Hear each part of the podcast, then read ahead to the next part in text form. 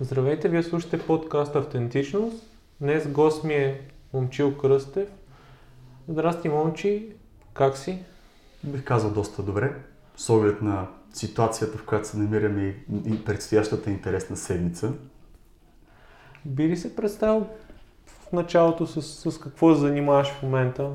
Добре, накратко, както я представя, казвам се Момчил, а, занимавам се в областта на недвижимите имоти, т.е. аз съм брокер, който занимава с покупка-продажби на имоти последните 8 години.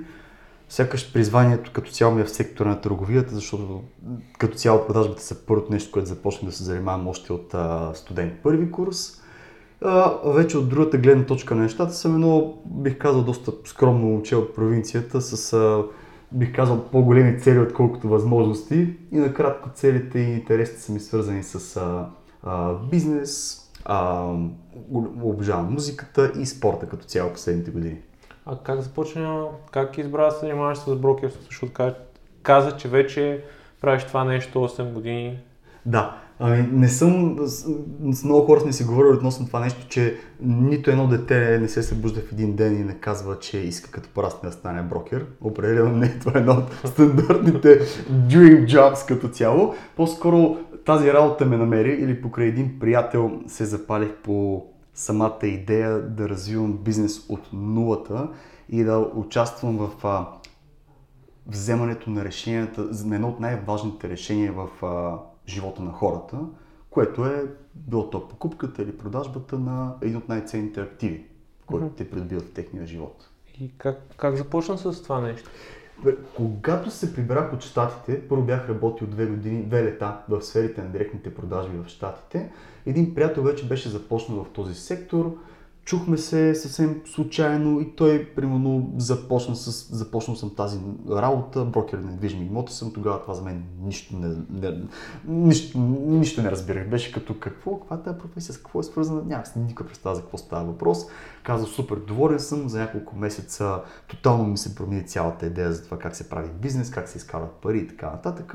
И аз вече бях на куката, давай да пробваме. Въобще без да се правя никакви планове. Отидох на интервю с тогавашният ми шеф, който до ден днешен ми е а, вече не тол- толкова шеф, колкото партньор и приятел в бизнеса. Тоест, аз съм с едни и същи хора от началото на кариерата си до края, което не е много типично вече към днешно време. И започнах. Още мисля, че беше, бях трети курс студент. Значи съм бил на около 22. Първо започнах в а, отдел найми, което беше нали, малко по, бих казал, по а, опростена версия на това да си брокер на покупка-продажби, но също но, но в пъти по-интензивна, тъй като се взема доста по-бързо решение относно наемане или отдаване на движим имот, за да а, създадеш един, бих казал, повторяем и постоянен бизнес, се нуждаеш от доста повече срещи, огледи, сделки. Изключително, изключително бих казал, че може да бъде изморително от физически аспект тази работа, но ако наистина правиш с постоянство и с а, доста, доста голям хъст, нещата в дългосрочен план се получават и създаваш страхотни контакти. Може би това е било основополагащото за мен в този бизнес. Аз се запозная с достатъчно хора и клиенти, на които те предоставя най-добрата услуга, в последствие те да ме ам, препоръчат на други хора, които планират вече евентуално да наемат, купуват, продават и така нататък, което ми помогна да положа основите да бъда успешен и вече в отдел продажби в компанията. И това, което се замислих, според те важно ли е в каквато и сфера да се занимаваме, в началото да е, е работата да по-скоро да е по-обемна, да е, да е нещо, което да изгради рутина и основните принципи на нещата, да не е нещо, което да е така, да изглежда гръмко, да ни се струва приятно, а е, да е нещо, което върши работа и да знаем, че това ще ни донесе прогреса след време.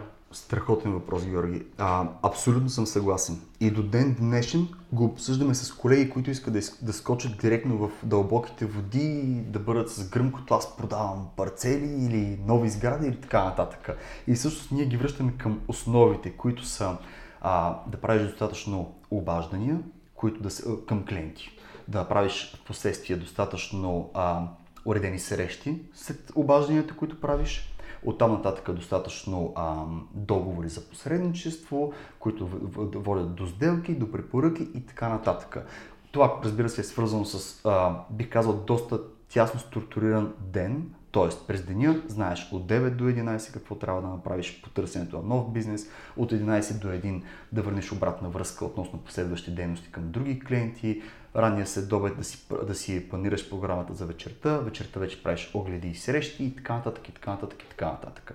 И когато положиш тези основи, които са аз имам ясно определен график, по който работя, имам зададени цели тази година да направя такъв брой обаждания, които разбира се ние после раздобяваме на този месец трябва да направя толкова обаждания, тази седмица толкова, този, този ден толкова, оттам нататък целя се към толкова договори, към толкова срещи, към толкова контакти, препоръки и така нататък.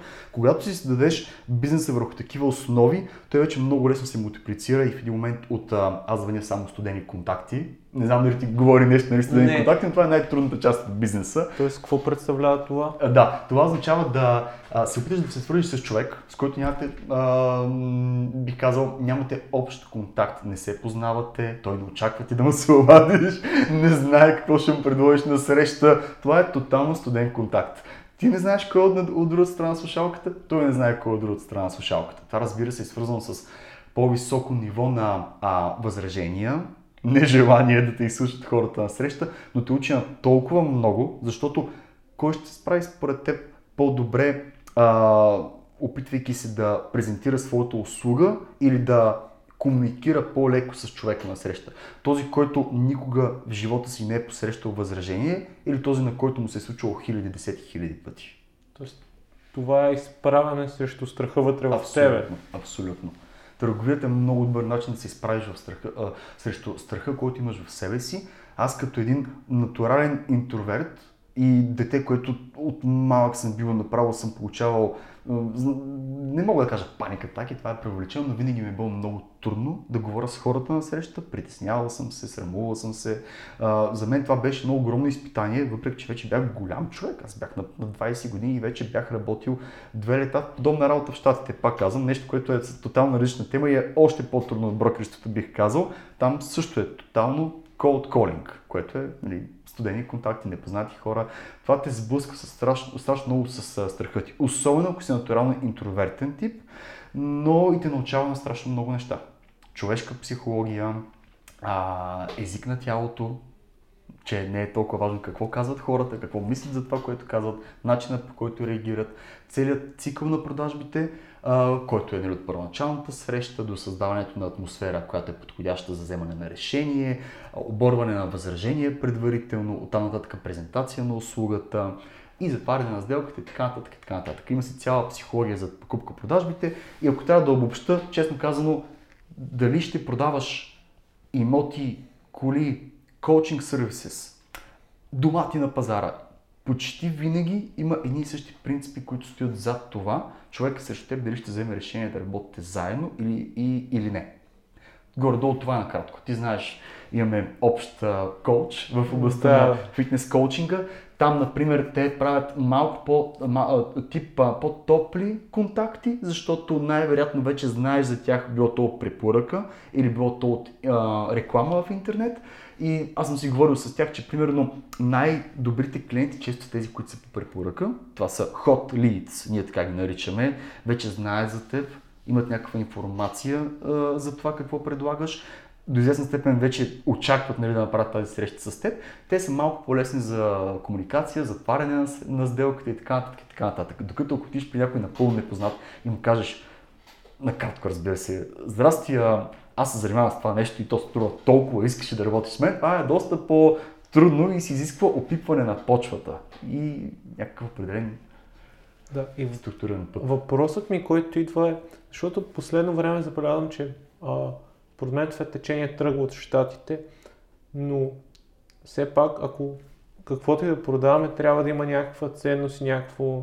И, и трябва да има ниво това нещо, което продаваме. А за мен последно време доста от, според мен, може би и част от брокерите създават лошо име за, за индустрията, защото е Абсолютно. е прекалено директно, директно прекалено, той е по-скоро като атака, не е опит за свързане с да, клиента. Да. Как, какво мислиш за това нещо и ти как, как избра да, да използваш по-различен модел? Това води ли до по-голем, до една идея трудности? А, за мен лично в началото може би било, било трудност, а сега вече поглеждайки назад, осъзнавам, че съм взел правилното решение и се чувствам много комфортно правейки това нещо.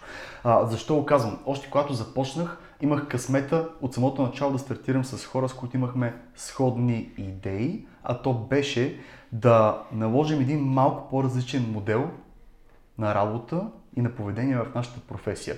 Модела на личния брокер, което ако в щатите е нещо напълно естествено, тук все още е малко странно, както ти каза, тук е малко по-агресивно.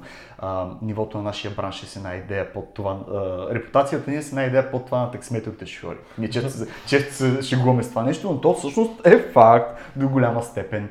А, целият ни бранш е, така бих казал, леко, леко сиве, т.е. не всичко е много транспарент, прозрачно като цяло. А, често хората на среща виждат просто един брокер или един човек, който очаква там да се вземе комисионните и въобще не мисли за тях и за техния интерес. Докато при нас е тотално различно. Ние работим с идеята за личния брокер, личния консултант. Човек, на който ти можеш да се довериш на всеки въпрос, свързан с, не, с недвижимости, от ден първи до краят до когато ти си в този бизнес. Тоест ти си винаги на среща, може да помогнеш с всякакъв тип информация и преди всичко за теб е важен клиента и неговият интерес. Тоест ние се опитвахме и все още опитваме и смятам, че доста успешно а, налагаме промяна в а, представата за това какво трябва да прави един брокер и къде всъщност е добавената стоеност в неговата услуга. Тя не е просто да отида и да снима един апартамент и да пусне обява в интернет и просто се случи продажбата или нещо такова. Ние сме, шеговито казано, психолози, които от време на време държат ключове за къщи и ги отварят, защото целият, целият старт от запознанството с хората, до изслушването на техните цели и идеи, до ценообразуването, което особено в условията на днешната економика до голяма степен е изкуство, което означава да ценообразуваш даден имот, на оптималната цена, при която собственика ще е абсолютно доволен, ще получим най-доброто на пазара, но нито ще го надценим, което, ще ни, което тотално ще ни смаже, защото всеки наоколо ще си продаде имота, а ние ще останем като застоява стока, нито да го подценим, защото подценявайки го, оставяме пари на масата за нашия клиент. При купувачите бих казал по подобен начин. Правилно, правилно определен бюджет, агресивно търсене на най-доброто предложение за тях, а, без компромис, когато става въпрос за техните параметри и изисквания. Това е друга тема, но огромна част от клиентите всъщност, бих казал направо, мразят това, че те залагат ясно определени параметри и човека на среща професионалистът после им показва нещо тотално различно на това, което тотално не отговаря на техните изисквания. А хората днес, бих казал, сравнение с преди 10 и 20 години, повече от всяко се ценят времето все повече и повече срещам млади клиенти, като, ну, би казал, на твоите години, все по-млади и по-млади, които просто искат една среща, лице в лице, нормална комуникация, да си поделят притесненията да им бъде отговорено, да им бъде предоставена възможно най-много информация. Не се страхът, че ако предоставиш прекалено много информация, тя ще бъде открадната, взета или нещо такова, а с идеята, че ти преди всичко правиш сервис. Ти си in service за човека от среща. Оттам нататък дали той ще реши да работи с теб или не, това си негово решение. Ние не продаваме. Ние оставяме хората да купят. Особено когато става въпрос за едно от най-трудните решения в живота им. Това не е такъв пуш-пуш-пуш бизнес. Решенията не се вземат. Понякога продаваме имоти в рамките на месеци, понякога има имоти, които се продават с години. Решенията за покупка също. Има, много, е, много е тънък момента между това да прецениш дали хората на среща всъщност са готови да вземат решение. Много често аз отказвам хора да вземат решение за покупка. И да чукна на дърво винаги е било правилното решение. Минава време, след 6 месеца, година, две, тогава са по-готови, с по-добър профил и даже благодарят, че са изчакали. И в други случаи с продавачите също. Понякога вместо мислиш, че едното решение е по-добро за теб, от типа на този имот ще стои там празен, нали, не ми пречи, в един момент аз ти му казвам, този имот ти стоиш върху златна мина. Направи това, това е това.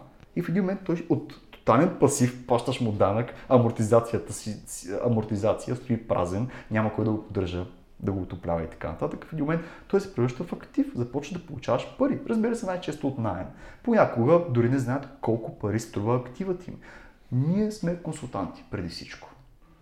А, например, освен найем, какъв ако не използваме дадено жилище, освен найем, по какъв друг начин може да използваме неговите активи? Единият вариант, разбира се, ако придобиеш имот, да разчиташ на а, така наречената капиталова печалба, което е придобил си жилище за, а, за Хикс, стойност. Това жилище в процеса на времето, неговата стойност се увеличава, разбира се, на база економически процеси. Увеличено търсене, намалено предлагане, по-низки лихви по кредитите, а, районът, районът, например, се подобрява, инфраструктура, нови детски градини, а, нови, нови училища. София в момента, например, расте изключително силно към юг и към изток. Разбира се, респективно от най-търсените райони са южни и източни. Много, много, много такива фактори. Ремонтът на едно жилище, разбира се. Ако вземеш жилище за Хикс и инвестираш 20% от този Хикс като ремонтни дейности, всъщност ти на пазара можеш да го пуснеш с Хикс плюс 30%, защото труда, който си вложил в това да предложиш завършен продукт, всъщност струва също някакви пари. Пълно с хора, които правят така наречения флипинг. Те флипат а, имоти. Купуват нещо за ремонт, ремонтират, препродават срещу печалба. А, има хора, които се занимават с краткосрочно отдаване под найем, Airbnb. В момента може би не е най-оптималният вариант, но имаше своите силни моменти и вероятно пак отново ще има. Някои хора купуват голямо жилище, разделят го на две малки, пак дават под найем много, много, много варианти. Mm-hmm. дори, да, дори да държиш едно жилище, точно с идеята да го препарадеш на по-късен етап, това също е окей. Okay. Но истината е, че в София има страшно много празни жилища, от които нищо не се изкарва. И амортизацията само ги прави все по-стари и по-неискани и само им плащат данък хората. То, до, до известна степен нашата цел също е да образоваме хората. Да се отнасят с респект към един от най-ценните си активи. Та, както това е, всъщност е много интересна работа и а, бих казал, че те учи на страшно много неща. И разбира се, повечето неща, които научавам, са от хората, с които се срещам. Интересното на този бизнес е, че той много често, може би в 80-90% от случаите, ме среща с хора, които имат или повече опит от мен, житейски, професионален, или са по-успешни в дадена сфера. В много случаи доста по-успешни. А, разбира се, аз почнах като студент, повечето клиенти бяха все по-големи от мен, сега срещам все повече хора на около моите години, че даже и някои по-млади, но винаги има какво да се научи от някого, както и по-възрастните, така от по-младите. Аз не спирам да се изненадвам. Разбира се, и самите жилища ме изненадват, защото има уникални имоти, а е много интересно, когато видиш един човек, дори на снимка, може по, по стилът му понякога да познае как му изглежда жилището. И после си го доказвам като му видя жилището. Или обратно, виждам жилището и си представям как ще изглежда човека, не само външно, говори като характер и идва човека и той наистина изглежда до, до известна степен като характер на жилището. Това е много готино принципно. А, не знам как се получи, може би с годините, чисто някаква такава психология, да очаквам, че това е като а, хората, а, като стопаните на кучетата, които до известна степен си приличат с кучетата и някаква така теория. Не знам дали има някаква обосновка зад нея. Но а, това, това нещо, този опит, който получих от всичките ми запознанства с тези хора, хиляди, хиляди хора и покрай стотици сделки, а, е нещо незаменимо. Утре, ако а, нали, всичко става е преходно, успехите, респекта, сделките, парите, инвестициите в недвижими имоти, те са окей, okay, те остават, някои от тези неща остават, те са преходни и колкото и сълзливо и будково да звучи, всъщност опитът, запознанствата, отношенията, взаимоотношенията и приятелствата, които съм създал, това ще си, ще си остане за цял живот, убеден съм. Да, нещо, което се замислих, докато те слушах сега, точно това, което каза за познанствата и според мен едно от нещата, което за това, че си избрал да, да се занимаваш с брокерство в България, спрямо с това, че се, да се занимаваш в Штатите, е, че тук много по-лесно можеш да си изградиш среда. Защото ти си вкъщи и познаваш много повече хора. И това е нещо, което много сериозно забравяме, че тук ти имаш среда, имаш хора, които могат да станат зад гърба ти. Ако си, ако си направил правилните избори и си, и си създал Абсолютно, абсолютно. И си създал отношения. Две средини помогнаха да осъзнаят, че а, България може да бъде страхотна държава, а, и има страхотни хора, изключително успешни, може да успееш да живееш по много добър начин в България. Едната среда е точно тази покрай real estate, защото аз се срещам с успели хора. Да, не всички са щастливи, някои емигрират, други продават бидейки в чужбина, а, но има много, които се връщат. Има много хора, които оценяват какво им е дава България. Много хора, които създават една много добра среда тук. И много лесно покрай моят бизнес да се срещна точно с тези хора. Има много чужденци, които също ценят предимствата, които можем да, да им дадем тук. А, другата среда е нашата обща среда, която е Aesthetic by Science, Да. а, която разбира се, тя до известна степен също се припокрива с а, моята професия, защото много често някой от момчетата а, пита какви са, какви са цените тук, какво се продава там, ей, това колко струва, ага, ще им дадеш малко повече информация за пазара. Аз съм се срещал поне с 6, 7, 8 души от Aesthetic by Science, някои, са, някои даже са ни клиенти вече. А, и това е също една страхотна среда, защото там е пълно с наистина много интелигентни и прогресивно мислещи професионалисти. Да, абсолютно. И, и е важно първо така да си, така, да излезем от зоната си на комфорт, защото и да, може да преминем направо към следващата тема, точно спорта като цяло и фитнеса в частност, което така ни е като общи интереси, рано ние където се запознахме, е, че програмата на Стани Никола е предизвикателство. В смисъл, ти изпитваш трудност, не, е, не е лесно, защото е нещо, което, иска, което се замислих да те попитам е, защото ти се подготви за фотосесия и направи страхотен прогрес. Разкажи как се чувстваше в последните дни, колко ти беше трудно да си на толкова ниско подкожни мазнини. Първо започваме, първо започваме с това, че а, този сезон, в който по принцип хората решават да се...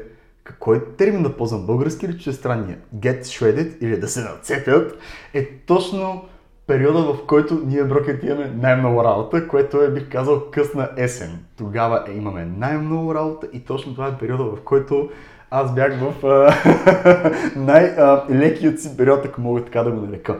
А, това, което направих и което мен беше много познато, имам предвид начинът по който си върша работата. Записки, графики, ам, цяло, цяло това структурирано, както аз си структурирам деня, беше много подобно по начина, по който Никола коучва. Защото ти знаеш днес какво трябва да направиш. Знаеш каква ти е тренировката, знаеш какъв ти е обема, знаеш какво трябва да ядеш днес в този тренировъчен ден, утре в онзи нетренировъчен ден. И ми беше много лесно да следя двете неща. Едното беше през деня, нали, през деня до 8 вечерта, което ми е работата, срещите, и паралелно с това, нали, храната и вечерта какво имам да тренирам. Това нещо ми беше много познато. Аз не бях въобще изненадан, че Никола вади ето такива Google Sheets с мега много информация и всичко е структурирано. Разбира се, структурирано е грубо казано, защото ти знаеш, може да ядеш каквото си искаш. Нали? Реално, Е, да. метод, начинът на хранене зависи изцяло от тебе. Той е много гъвкав. А, но това ми беше така доста, бих казал, доста лесно за, за направа. Първите три месеца бяха изключително лесни, защото първоначалната мотивация е, хе, аз съм сега тук на дефицит, нова програма, прогресирам, ставам хем по-силен, хем се изчиствам поетапно. Това е много лесно, особено първите три месеца. Четвърти месец вече отиваме към летния период, в който на никой не му се работи, аз обаче имам все повече и повече работа. Хората вече са по морето и се забавляват и пият, пушат или се хранят или там каквото си правят, ходят по дискотеки. Аз съм не, не, не, не ми си ходя по партита. Нали, едно от а, моите пороци да ходя постоянно по концерти или партита. Не, не, ми се пия момчета, нали, типичните неща с старите ми приятели, старите навици, миним, бях ги минимизирал.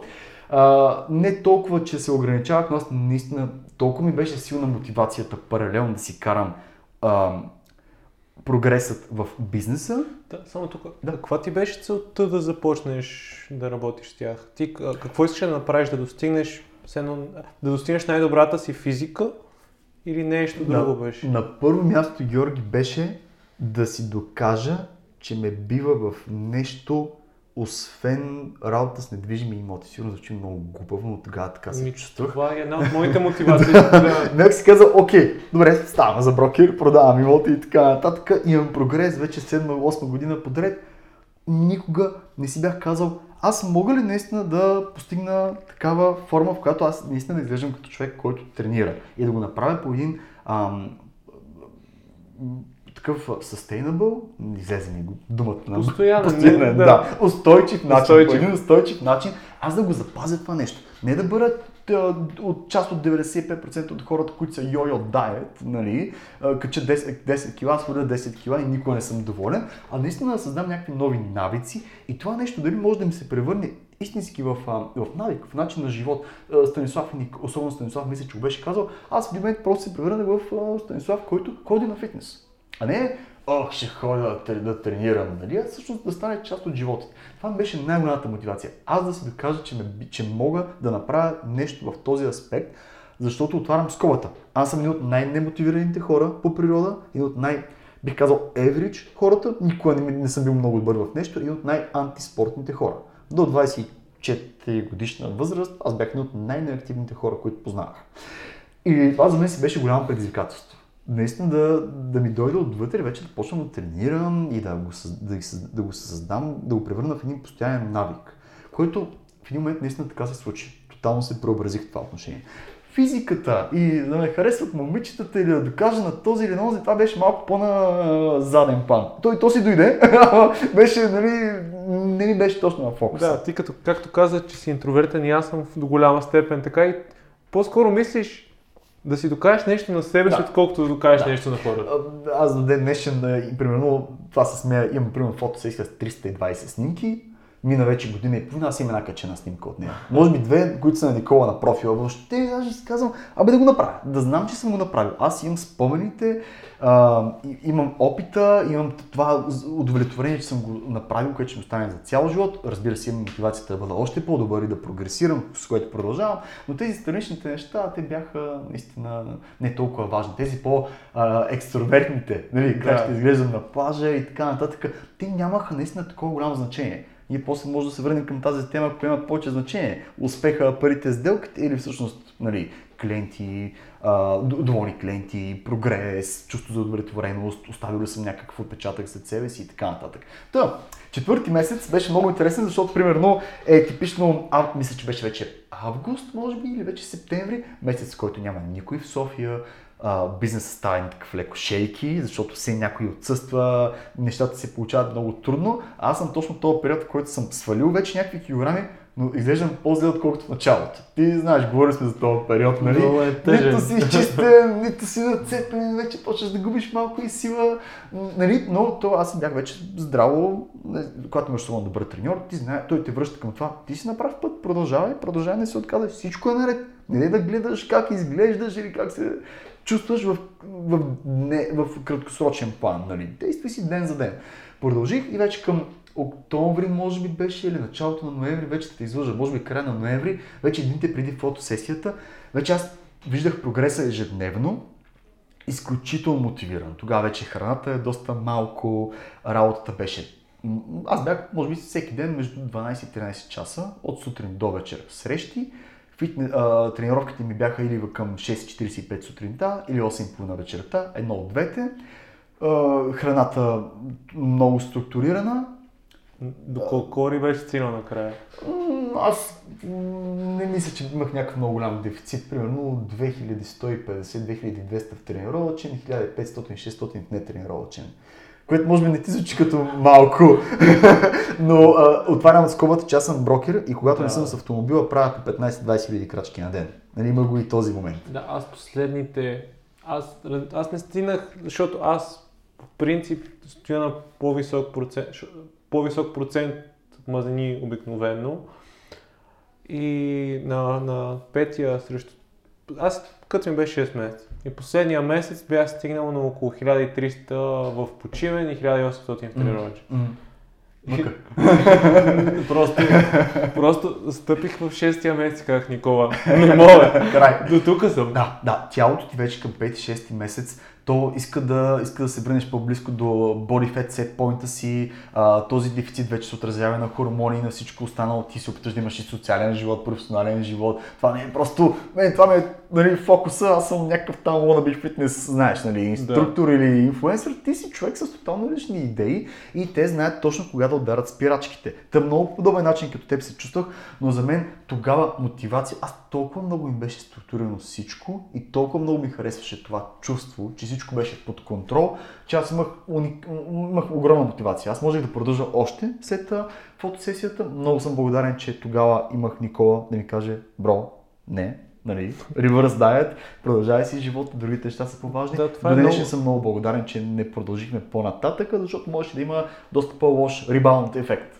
Да, то е много, много е важен момента, когато стигнеш да ти е трудно, но да ти е трудно и да знаеш кога да спреш, да не, защото рива, о, о, както да върнеш калориите до някакво нормал, до, до нормално ниво, това, това е момент, който е важен колкото самия, самото сваляне. Абсолютно. Много хора си мислят, че могат да, изге, да изгеройстват последните дни или да работят още един екстра ден. И като кажа много хора, аз съм част от многото хора, за съжаление. Или екстра тренировка, екстра кардио. Правил съм. Правил съм го. В някакъв момент може би ще стигна пак до този момент. Но когато съм минал под професионалния си живот по този път, който е 7 дни седмицата, 24-7 си на линия, постоянно си готов за срещи и за сделки и така нататък, накара като удариш чертата нулев социален живот, изкарал си хикс повече за сметка на здравето си, психично, психичното, нали, и колкото си изкарал отгоре, отиваш после го даваш за лекарство или за психолог, колкото ти грубо да звучи, по същия начин е с фитнеса. Айде още малко, айде още малко и така нататък.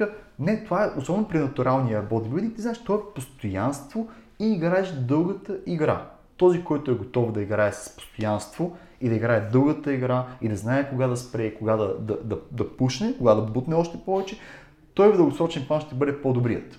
И аз просто благодарение на него поех по този път и сега съм много благодарен, защото поддържам на по-високи калории, а, тотално нали, а, съвсем друга композиция съм спрямо преди 5 години, нали, нищо общо с преди 5 години и го правя с почти нулеви усилия. Отделно тренировките са вече част от живота ми и мога с ръка на сърцето да кажа, че наистина тренировките, този начин на живот, по-балансираните решения в живота ми се отразиха и начина по който правя бизнес. Сега работя по-малко часове, но работя доста по-фокусирано и разбира се, кампаунт ефекта от всичките години, в които работя този бизнес, а, разбира се, ми се отплатиха и продължават да се отплащат. Аз съм по-добър а, професионалист и бих казал до известна степен по-добър човек. Разбира се, продължавам да греша. Дори тази година се бях срещнал с доста големи предизвикателства в личен аспект, който беше пряко свързан с професионалният. Но пак мога да кажа, че успях да излеза от тях благодарение на нещата, които съм научил последните години. И те са взаимно свързани. Определено а, дисциплината, която придобиваш в а, спорта, дори да е нещо от типа на ходене на фитнес, определено се отразяват върху начина по който вземаш решение на ежедневна база. Да. Нещо, което е, когато преминеш през толкова дълъг период на сваляне, по контролиран и правилен начин е, ти, ти оценяваш храната на едно друго ниво. Ти когато влезеш в магазина, не си мислиш да си взема този, тези три сникърса, защото ми се яде, а ти ги смяташ като 600 калории си кажеш, смисъл, аз не мога да вечерам, тъй че...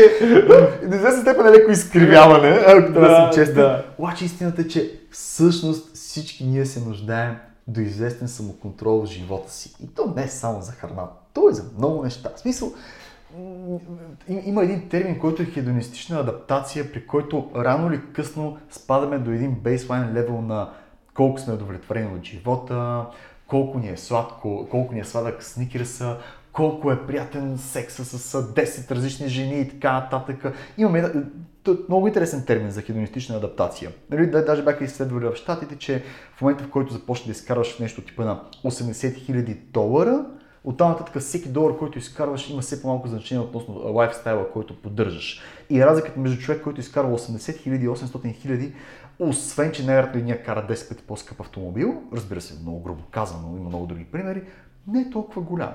Чай като в момента, в който осъзнаеш, че вече имаш почки на корема или имаш някакъв мускул и осъзнаеш, че това всъщност въобще не е било толкова важно или не ти е променило живота толкова колкото си мислил, а по-скоро пътят към тази крайна цел най-вероятно е създал и, и, и оставил своята промяна върху теб си.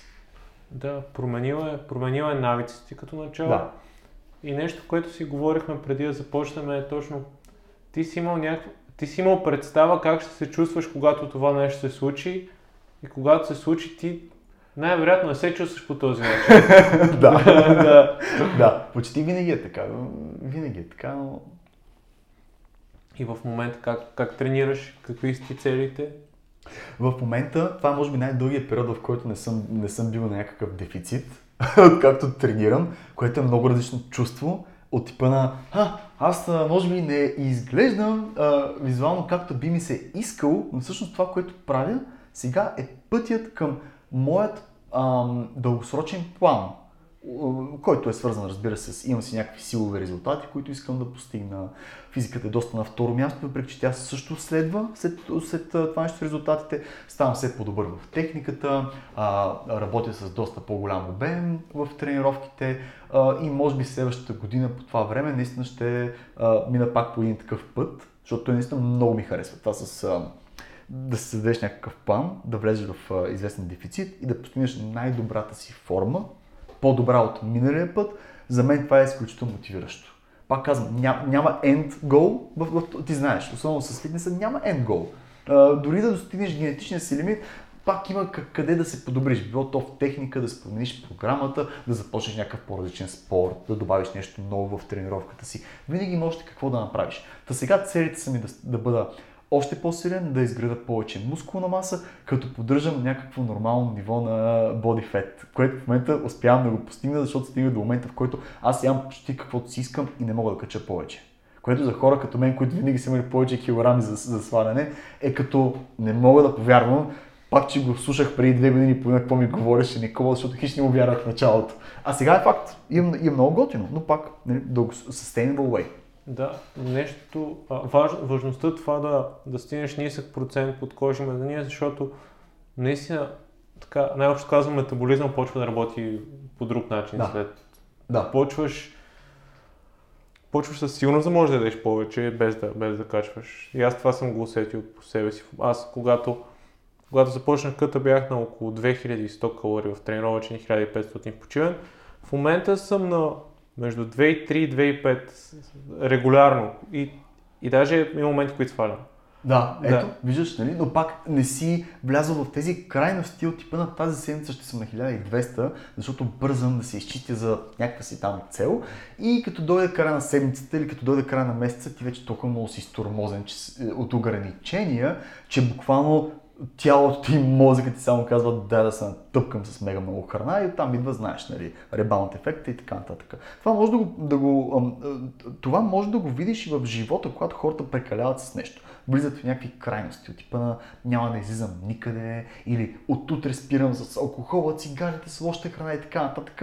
Нали, тотално някакви хора, които до вчера са били су- сутрин баничка, вечер а, пет ръки, а, а, пушат по една котия цигари и разбира се, не казвам, че има нещо лошо да ги спрат а, поетапно, нали, малко от малко, но такива хора, които не са изградили навиците, стъпка по стъпка им е много трудно изведнъж да прекратят всичко това с лошите навици и да влезат и да се превърнат в тотално различен човек. Често това води до по-лоши последици. Имам такива приятели, връщат се обратно към кота нула, към, към началото.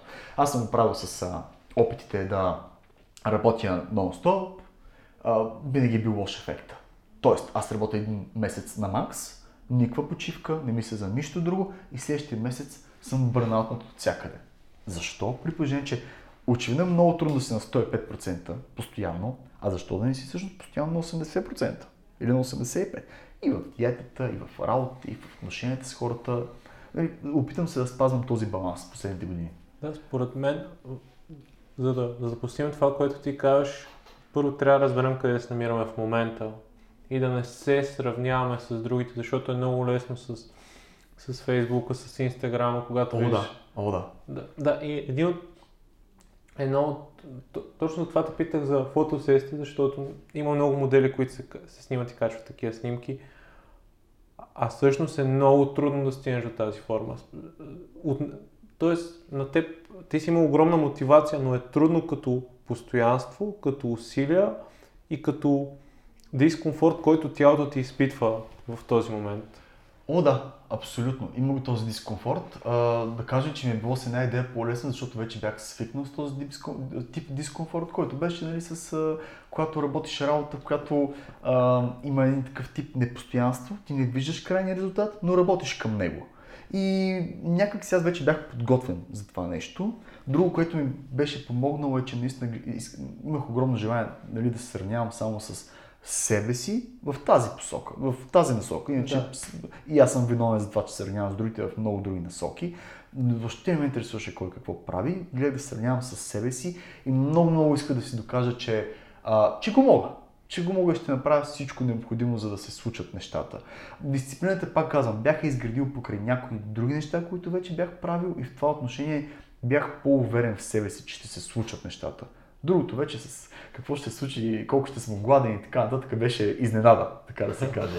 Не знам дали разбрах правилно идеята да, като цяло, да, да, но да. относно сравнението, а, може би това е най-лесният начин да, да се сайт тракнеш от твоята цел, да отидеш в страни от своята цел, да си кажеш утре, леле, този как изглежда пък а, яде каквото си иска, или ма какво ще го правят това нещо, положение, че онзи изкарва пари от това нещо, или е с 20 кг повече мускулна маса и така нататък. И тук е момент, в който ако ти имаш много ясна представа за това кой си ти, кои са силните ти черти, кои черти имат нужда от подобрение, защо го правиш това нещо наистина, ти нямаш проблем с това нещо. Защото аз съм страдал много пъти от това нещо, искам да се сравнявам паралелно с 5-6 души. Но аз ги гледам единично. Аз ги гледам страни страни и прямо си казвам, този е в моят бранш. Той може би продава повече имоти от мен. Нека почна да сравнявам с него как може той да продава повече имоти. Паралелно с това, поглеждам някой преднаридна теория фитнес инфлуенсър, който е примерно на 16 години и дърпа 260 тяга. Нали? Да. И аз тръгвам да сравнявам с този пич, защото той е по-здрав, без разбира се, въобще да му знам историята, нито на първия, нито на втория. После виждам някой, който кара по-нова кола от мен. Четвърто виждам някой, който има по... Примерно, има по-красива приятелка от мен. Петия има примерно 4 асистента под себе си, има изградена компания или милионер на 19 и така нататък. Какво става, когато се сравняваш по едно и също време с всички тези хора? Ти тотално губиш своята себестойност и, и, и своята визия за това кой си ти и какво правиш. Освен това, ти сравняваш своето зад колисите с тяхното пред колисите. Знаеш какво, е, какво са социалните медии? Социалните медии са пред колисите. Много малко хора имат с топки, разбира се, и дами, и господа, които могат да кажат, ей, това съм аз, когато не съм а, гримиран, когато не се чувствам добре, когато не всичко ми е наред и така нататък. Всеки се опитва да се представи по най-добрия си начин. Направих си такъв тест дори за себе си. Тази година погледнах аз какво съм споделял в социалните мрежи. Значи аз се изсмях, в смисъл буквално се изсмях на себе си, защото няма нищо общо това, което съм споделил с нещата, които са ми се случили тази година. Но това е, ние сме част от едно такова, то е една въртележка едва ли не. Да, когато да. тебе ти е естествено, когато се чувстваш добре, искаш да споделиш нещо хубаво. Ти не искаш да депресираш хората около себе си или да им споделяш какво ти е случило или кой от вас ще е, е болен или а, че си се контузил или се разделил с приятелката си и така нататък. Нормално е, това е част от, част от живота. Разбира се, доста е по-лесно на 30 да го осъзнаеш, отколкото на 15, че няма как да се сравняваш своето си. Ти само ти знаеш какво ти е на теб зад колисите. И да тръгнеш да сравняваш едновременно с други хора, убийствено, убийствено върху, върху твоята психика. Ти може да вземеш за пример някой, примерно като а, пак може би ще сложим за пример Стани Коко и пак според ако аз съм в неговия бранш, мога да го взема за пример. Ако не, не мога, не мога, аз продам имоти, той продава тотално различна идея. Нали?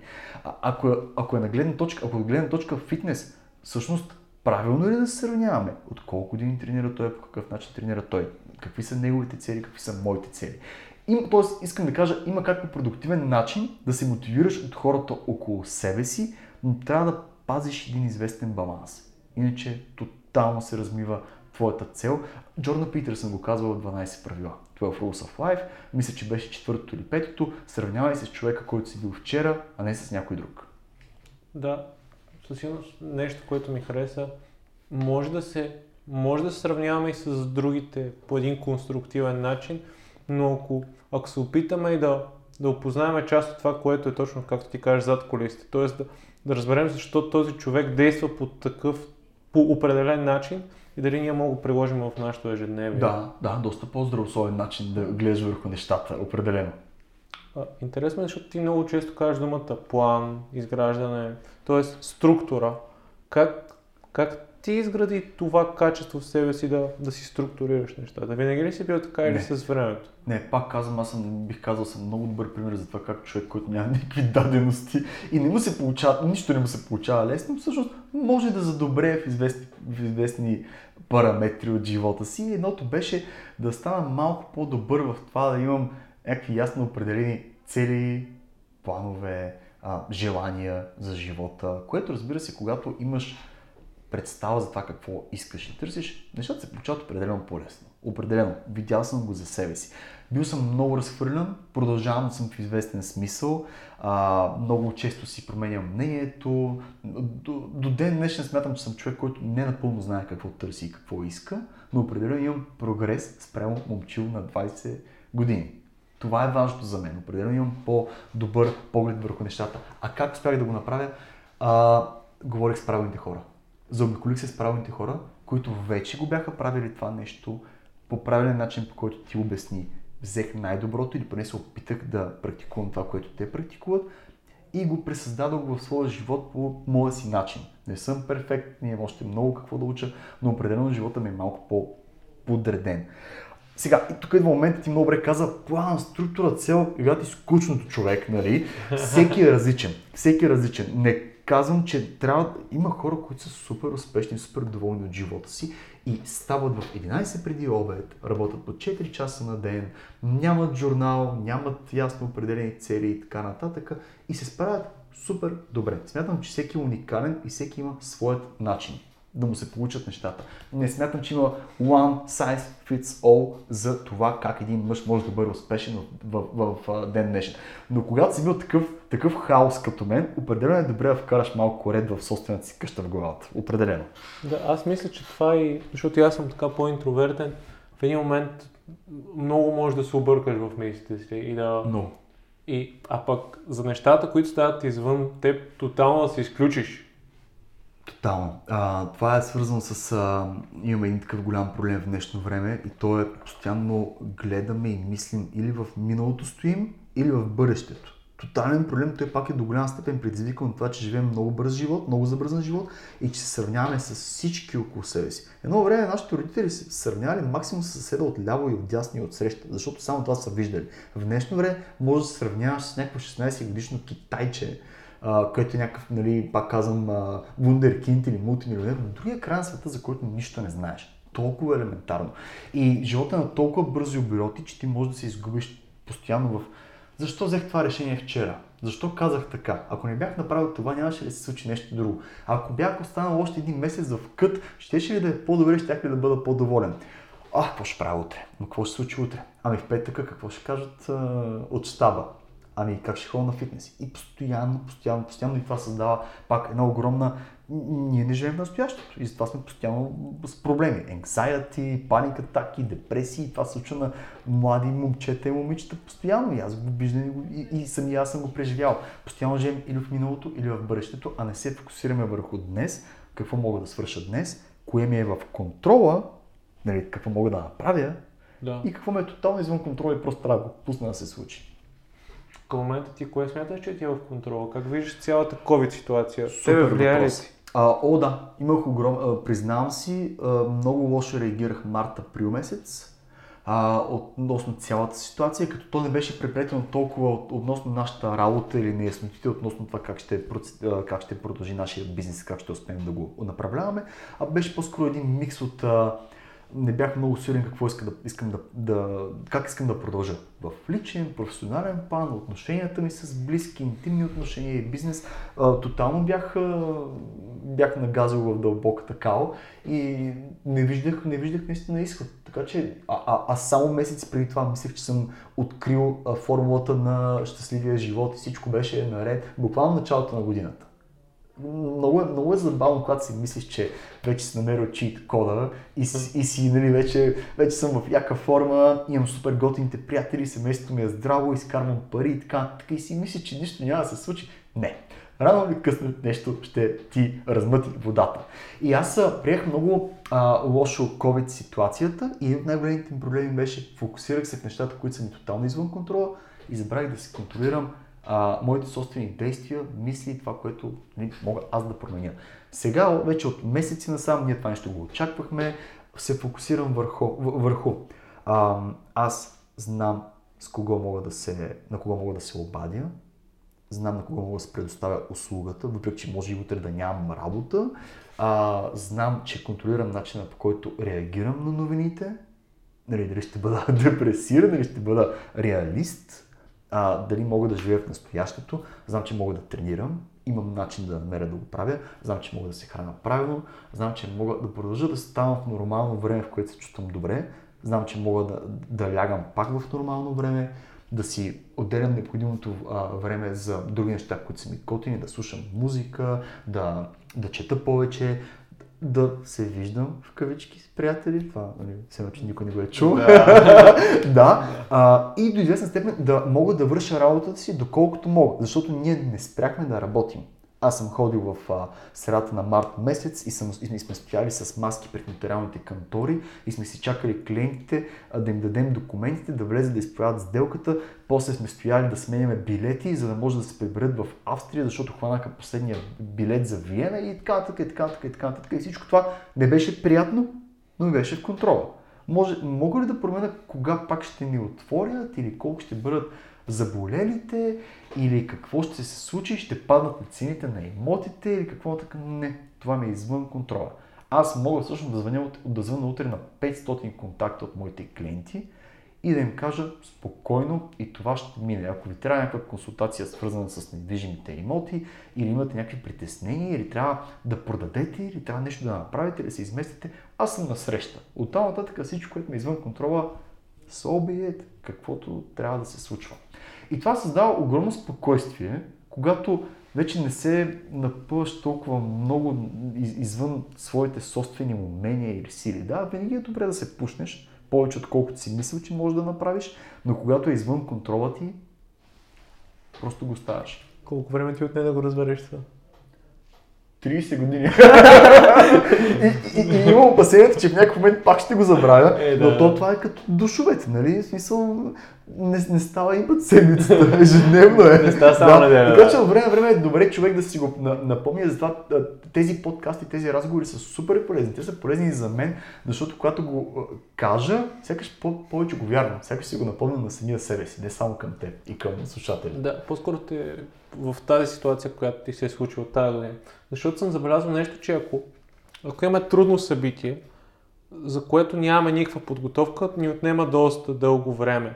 Но, О, ако, да. но ако, напред, ако живота ни е предоставил често сблъсци с някакви трудности, в един момент ние сме доста по-устойчиви срещу тях и решенията доста по-бързо се случват. Да, много е. А, веднага аналогията с, с, с мускулите и с resistance тренинг.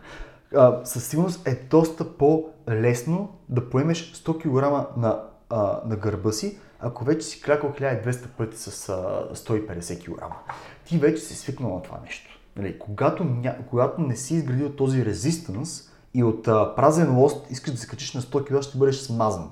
Това не означава, че след една година ти няма да се чувстваш комфортно с 100 кг на раменете си, на, на, на гърба си, но ти трябва да минеш този път. Трябва да свикнеш с едното и с другото. И, и може би това е, това е, това е ключа към, към това нещо, към това постоянство. Аз вече съм минал през тези периоди. Аз съм започнал да работя в дъното на имотния пазар в София. Видял съм какво е, а, видял съм какво е да правиш трудно сделки, да не знаеш какво се случва, да нямаш контрол върху ситуацията, да има по-добри професионалисти от теб, конкуренцията да те смазва, цените да са ниски, да няма търсене, да няма предлагане. Минал съм го вече веднъж този път. Разбира се, винаги има какво те изненада, но определено опита и товара, който си понесъл на плещите, а, в преносен и буквален смисъл, много помага. Но каляването е голямо нещо определено, което вече си го минал. Да, когато си се изправил срещу определени трудности, вече Абсолютно. се чувстваш много по-стабилен. Абсолютно. И винаги имаш какво да учиш. И, и, и много е, има една от любимите ми книги, най-великият търговец на Око Мандино, там има 10 скрола, които са някакви принципи в живота. Едната е, нали, аз днес ще управлявам емоциите си. I will be master of my emotions. Много е трудно. До ден днешен аз съм изключително крайен човек в, в емоциите си. Мога да бъда в полубят супер щастлив и след да бъда какво се случва в живота ми, но работя по това нещо, защото ако ти умееш да управляваш емоциите си, нищо не може да те бутне. Нищо. Да, емоционалната интелигентност е нещо изключително важно. Да. И то са те са няколко емоции, които са в основата. Дали да разбереш в този момент дали изпитваш страх, дали ако се е случва нещо неприятно в живота, изпитваш mm-hmm. така и да знаеш, защото обществото ни не, не ни така, от малки ни учат да не изпитваме така, защото случва се нещо и, например, едно дете се разплаче и то му се казва не плачи. Тоест това е един такъв директен сигнал. Потискай Това е тази емоция. да. да, да. Потискай тази емоция и точно с тъгата е явен пример или с гнева.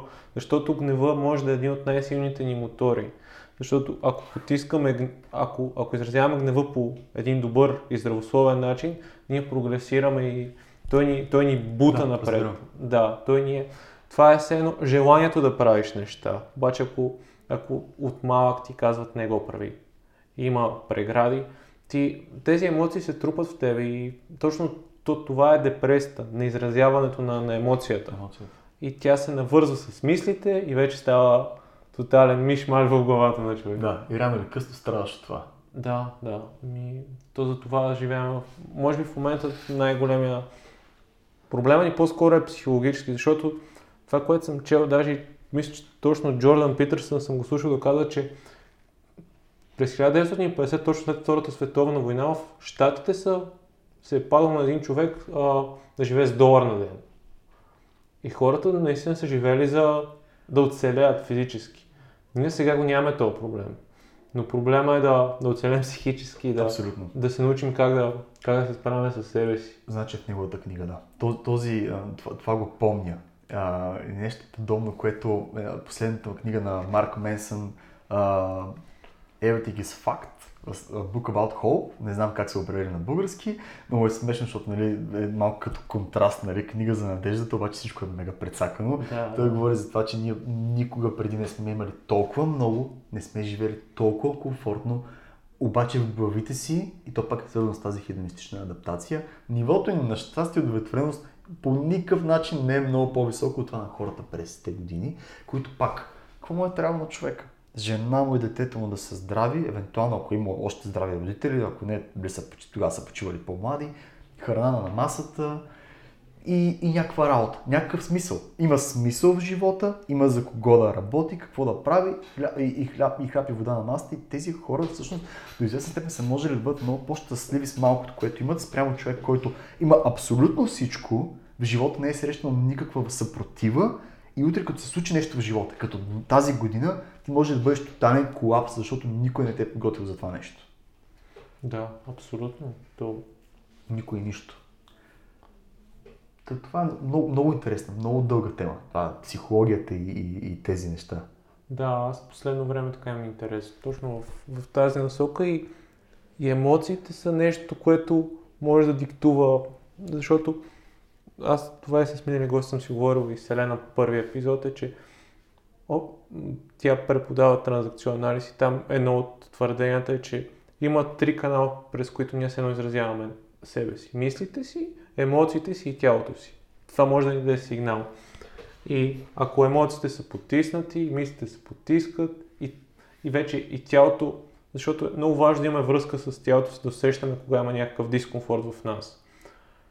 И да, общо взето, общо взето това исках, това исках така да кажа, което е много, много интересно, защото понякога не знаме, мислим си, че проблема е някъде, той може да има съвсем друг корен. Да, да, да. Определено. То затова помага да, да говориш с психолог, дори когато си мислиш, че всичко ти е наред, всичко е розово, винаги има какво се говори в тази на тази тематика. Еми, да, то е, това е, все, това е все едно отиваш на зала. Не тренираш тялото си, тренираш мислите си. Да. И, и се проверяваш дали, дали са достатъчно издържани, достатъчно логични, дали... Защото ако не мислиш по... Ако имаш някакви като щупени неща там, ти няма как да прогресираш много, защото те винаги ще, винаги ще дърпат назад. Да. Ето е нали, аналога в физическата страна на нещата, ако нещо е щупено, Да. няма колко много да прогресираш преди да го оправиш. Да. И най-хубавото е, може би, превенция срещу това нещо въобще да не ти се случва, но ако вече се е случило, там нататък си има стъпките, по които да го поправиш, а не просто да се блъскаш в стената срещу него.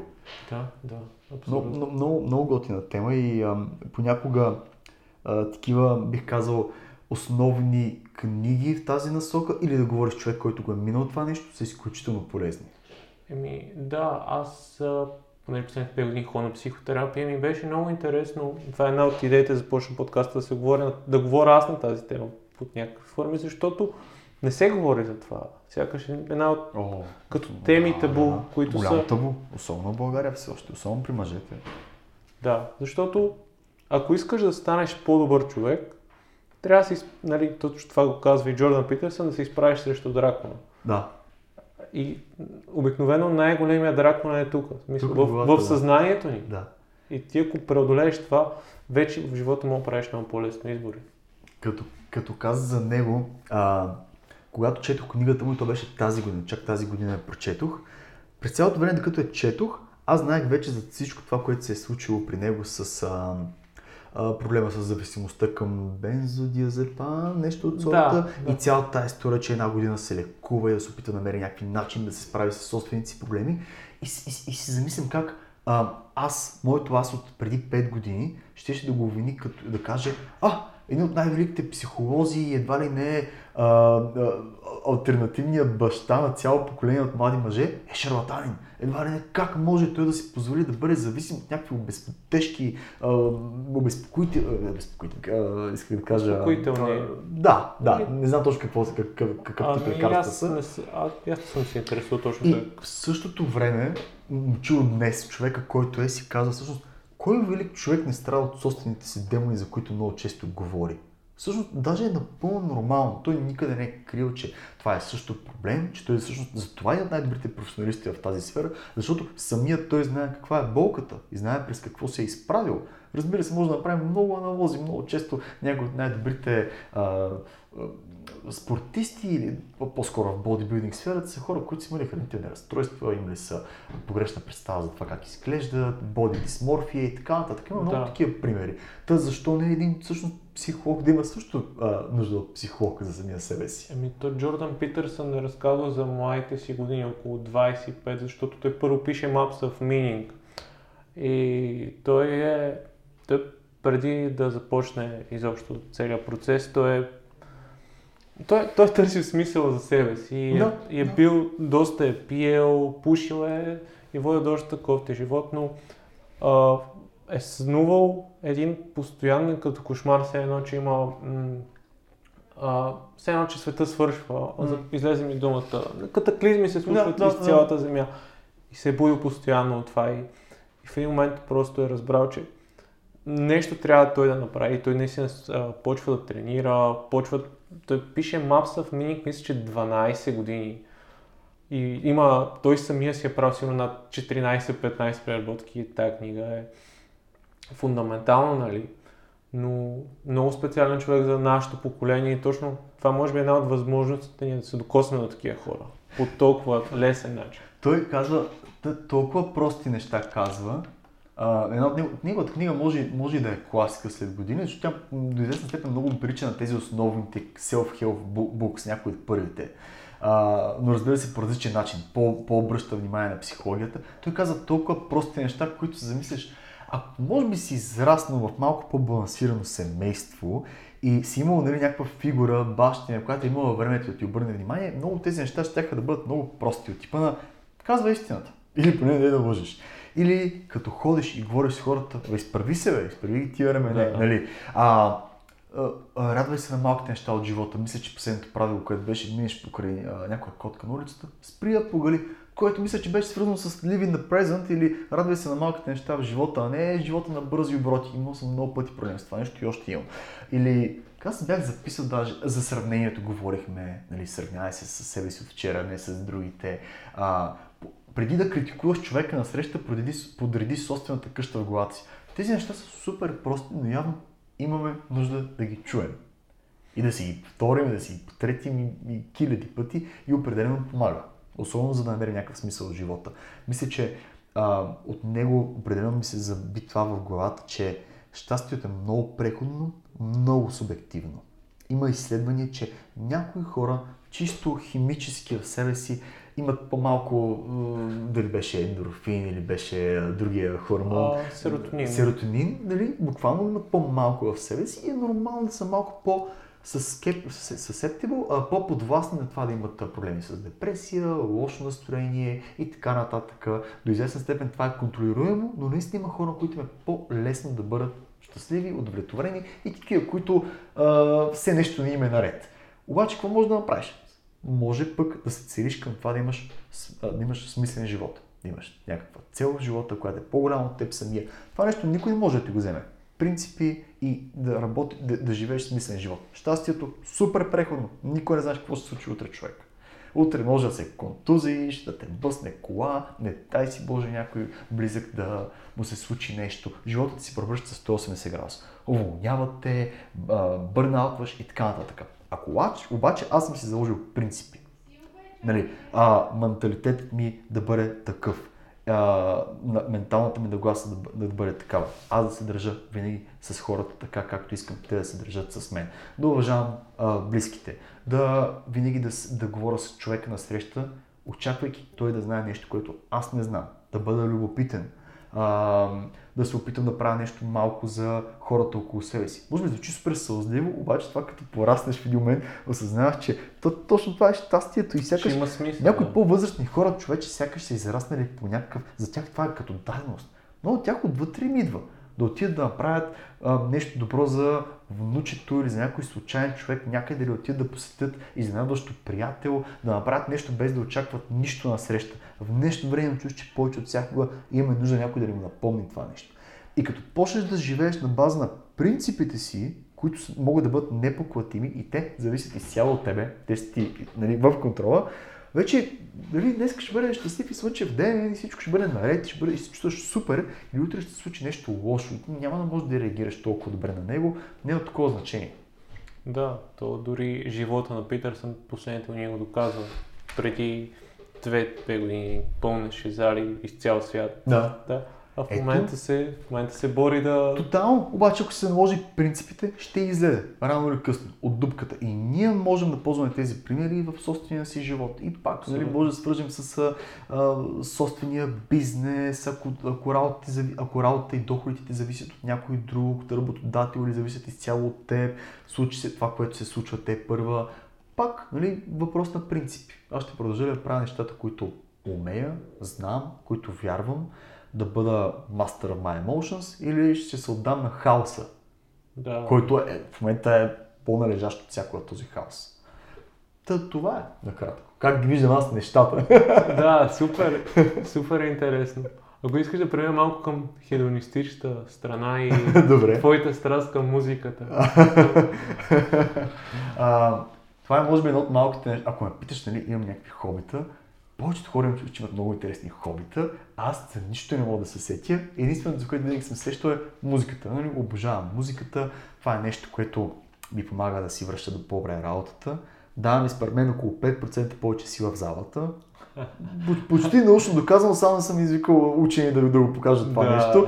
Много им помага. А, буквално може да ме вкара в тотално различни а, емоции, чувства и а, всъщност ходенето по концерти и слушането на музика или а, събирането по разни такива рейв партията покрай други хора, буквално ми е като, нали, както някои хора ходят всяка неделя на църква, аз от години чувствам тази нужда да пътувам, да отивам на концерти, посещения. Минал съм през какви ли не стилове в музиката и това ми е тази част, която окей, okay, има го момчило там, търговеца, брокера, момчило, фитнесджията, нали, тези сухите неща, които са окей, okay, това са, нали, това прави един мъж и така нататък. Но на тема музика там вече всичко е емоции, чувства и много, много готино хоби, което имам и го обожавам и цял живот ще, ще си бъде много важна част от живота ми. На кои интересни места си ходя на концерти? А, така, може би едно от най-запомнящите се беше концерта на Rolling Stones 2017 година. Първо, защото си говорихме с моите приятели, че може, всеки момент на тях може да ми е последния концерт. Реално погледнато. И по-добре късно, отколкото никога. Освен това, билетите стройка сумати и пари. Концертът беше в Дюселдорф, беше примерно есента, нали, беше изключително лошо времето и така нататък. Чисто логически, нормалните хора няма да отидат на такъв концерт, но за нас беше нищо от им да видим рок динозаври. И кога друг път ще имаме този шанс да го направим? Нашите родители са се мечтали да ги видят едно време. Нека ние да го направим, дори ако нашите родители не са успели да, да. го направят. А, незабравимо, незабравима емоция, защото отиваш с хиляди души, с същата енергия, която имаш ти и виждаш хора от а, 11 до а, 81, буквално, а, които са там. С внуците, с децата, всички бяха изключително позитивно настроени, всички танцуваха. А, и като излязоха Rolling Stones, първото нещо, което беше, че всички се спогледахме, защото когато ги видиш на живо, макар и ние бяхме много отзад, но има, разбира се, камери с огромен зум и осъзнахме и си казахме, човек, те са супер дърти, но на живо е съвсем различно, като ги видиш. А, и другото е, аз още до ден днешен не мога да повярвам колко енергия има и в, най-вече в Ник Джагър, а, но и в останалите, и в Кит Ричардс и останалите. И то имам чувство, че тези хора, ако утре им кажеш, че не могат да правят музика, те приключват. Да. Тотално, защото те ще, те ще пукнат, бе, човек. Това ги държи. Огромна енергия, огромна любов към музиката. Просто, е, просто е най-така запомнящи се концерти. Иначе в България последните години има също много страхотни концерти на Foreigner, а, на, на Тото съм ходил, а, Red, Hot, Red Hot Chili Peppers на, в а, Германия съм ходил на Queens of the Stone Age на концерт, те са по-алтернатив рок, които също много харесвам. Какво още, какво още? О, към момента нещо ми излезе от главата. А, на, на Роджер Уотърс. А, концерта в България, в Арена Армеец, може би беше най-великото нещо, на което съм присъствал. Страхотен концерт, наистина. А, и, примерно... Тогава, когато бяха протестите или се бъркам? Или това беше националния? беше националния, да. Другия, по, по, по-скорошния. Да. Ще излъжа, което мисля, че беше 2000... Първият някъде там, втория ага. беше 2018, ако не се лъжа. Също страхотен концерт. Иначе вече при мен е малко микс от електронна и рок музика. Покрай партията, понеже там по-лесно се събирате по-голяма компания, по-лесно смилаема музика, събира повече млади хора и така нататък. Там вече сме ходили на 4-дневен фестивал в Португалия, на което събрахме 9 човека, наех един микробус и аз бях designated driver за 9 дни общо и, и навсякъде из Европа. една от е, е, една от мечтите ни е вече следващите години, живот, здраве, стискане палци. Едното е Латинска Америка, има също един страхотен фестивал за електронна музика там и евентуално в Штатите, защото има малко по-малки рок групи, на които аз и по-близките им приятели сме фенове, но някои от тях те имат толкова малка фен база, че примерно те са от Штатите, те скоро няма как да направят а, световно турне и единственият да. вариант е да отидеш до Штатите, да си направиш една яка екскурзия и да вкараш някой друг концерт покрай това нещо. И това са такива малки цели, които сме имали в началото. Ще отидем на тази група, ще отидем на а, Chemical Brothers, ам, още какво, още какво, Kraftwerk, също в София. Те вече са по електронна музика. Ам, те, това са такива малки цели, които много ти помагат да, да, имаш, да имаш причина. Всъщност, нали, почвам тук, създавам си един блок от работа 3 месечен, в който искам да дам всичко от себе си. Блок, защото е времеви, нали, времеви блок 3 месеца. Тези 3 месеца аз ще се заложа да дам повече от себе си, да работя повече от всякога и да тренирам малко повече, даже мога лек дефицит, за да може после като дойде момента за това пътешествие, концерти и така нататък, аз още повече съм доволен, че съм се представил добре, имам, имам а, необходимите средства. Спестил съм си за ходенето, така ако мога да го нарека. Да. И отивам с още по-голямо желание. Това са някакви такива мои майнд геймс, които създавам. Не знам дали са верни или не, но ми хареса. Самото очакване нещо да дойде, понякога сякаш е по-готино от самото преживяване. То, то те мотивира в процес, когато работиш и после, да. после ти е приятно и по време на... Много. Много. Това е едно от нещата, които много ме бута и разбира се тази година тотално никъде не сме ходили и се усеща разликата. Огромното желание за... Да, да. Свикнал си нещо ти е било като даденост, ти е в един момент, вече го няма, но пак извън контрола ти е соби, е, нали, в крайна сметка. Пестим отпуска и пари тази година. Пести, като... Точно човек, за сметка на това, ня... мои близки казаха, Леле, аз колко пари съм може да спестявам. Един си направи ремонт на апартамента, друг си купи нещо друго, трети ще спести за следващата година. От всичко може да извлечеш някакъв позитив. А, много групи сега правят разни онлайн концерти, оп, опитваме си по този начин да подкрепяме разни групи и общо взето... Да, а, не помня коя платформа тук се ползваше у нас. А, да, гледал съм, гледал съм на Жучката и Soul Cold Crew бяха направили. Те имаха онлайн концерт. Онлайн, да. Лъжа. да. А, така че да. Мисля, че беше нещо такова, да. Да, има, стра... има страхотни артисти, както и в БГ хип-хоп сцената, която аз по-разбирам, отколкото международната, а, така и в българската рок сцена. Технологиите много помагат. В днешно време а, някакви артисти да се развият малко по-бързо. Ти буквално можеш от YouTube да научиш как да свириш на китара човек Има много добри групи. И то бих казал на, на европейско, на световно ниво. Кои български рок, рок групи би казал, защото аз, аз не съм Първите, запознал. които ми идват на ум са Haze and Why. Те реално погледнат се водят based in UK, ама не точно. Особено сега са си в България. Нивото им, нали, ти като ги чуеш първо, че те почти нямат акцент и не можеш да разбереш, че са BG група, казваш, тия са някаква бритиш рок група. Те са едните, Jeremiah са другите, които като BG рок група са много добри. И сега, нали, буквално в момента не мога да сетя за други, но буквално ако си пуснеш, пуснеш Z-Rock, предаването за българска музика, те постоянно Да. лансират нови групи. Много им е трудно. Конкуренцията е голяма, тук няма много подкрепа за тях. Наистина, ако отидат в чужбина, ще им бъде доста полезно, но то не, че и там няма конкуренция. Те и тук имат свой начин да, да, да пробият, но той няма да бъде стандартния.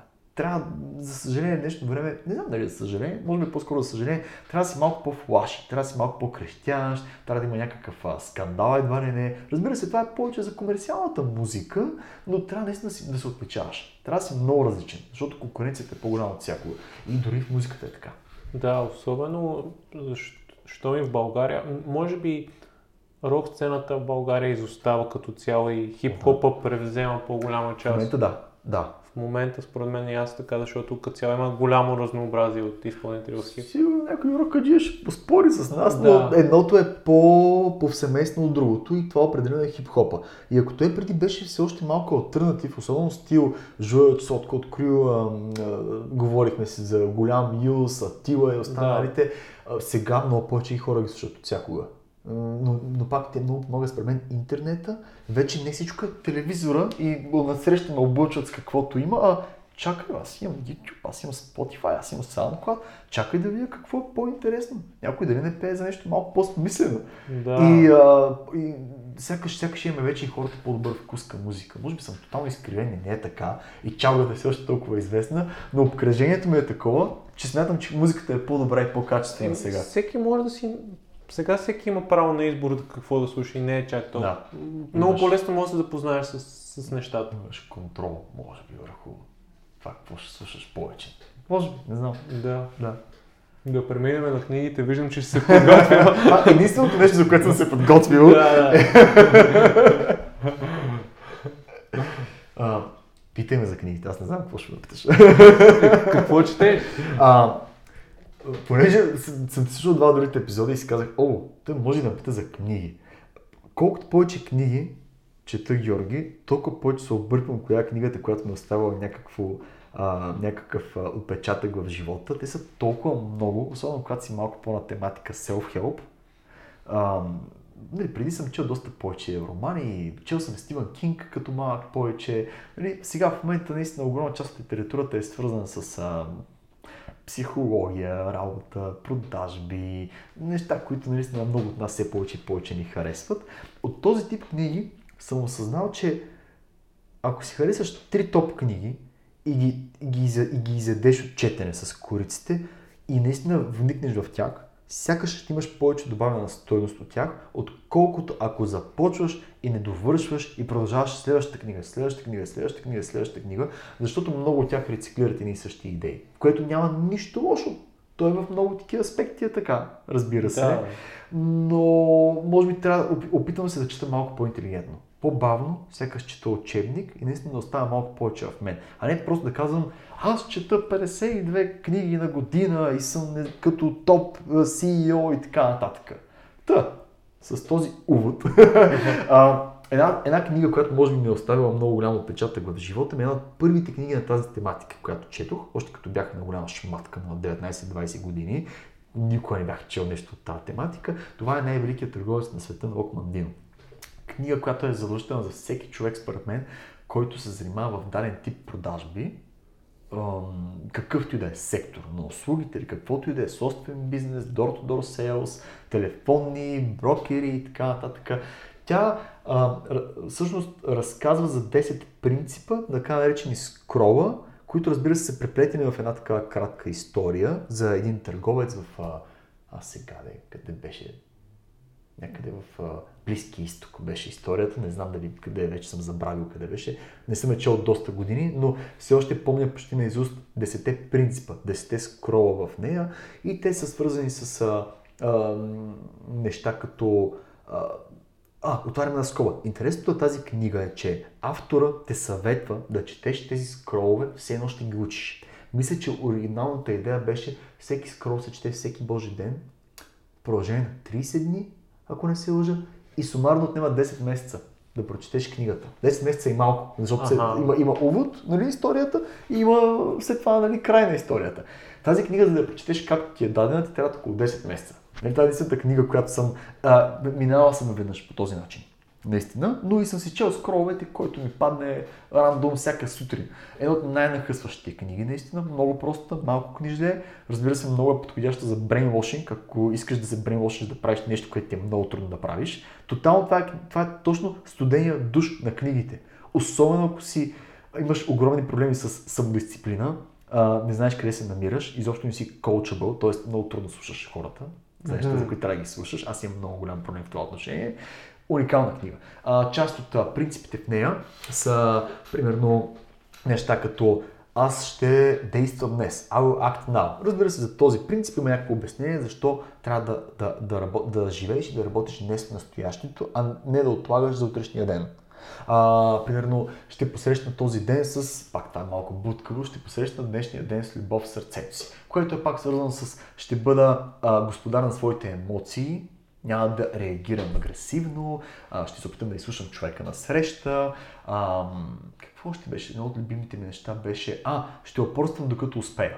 Това разбира се има своето обяснение и много прост принцип, супер много сила ми даваше, особено като бях по-малък и те първа се опитвах да се боря и да направя нещо с, а, в този бизнес, защото всяко начало е много трудно. Да, много възражения, не се получават продажбите, отпаднали продажби, а, възражения, хората ми затварят вратата, затварят ми телефона, няма пари и така нататък. Това са някакви такива, бих казал, може би нормални неща в живота на 99% от а, търговците, но всеки трябва да мине през този период.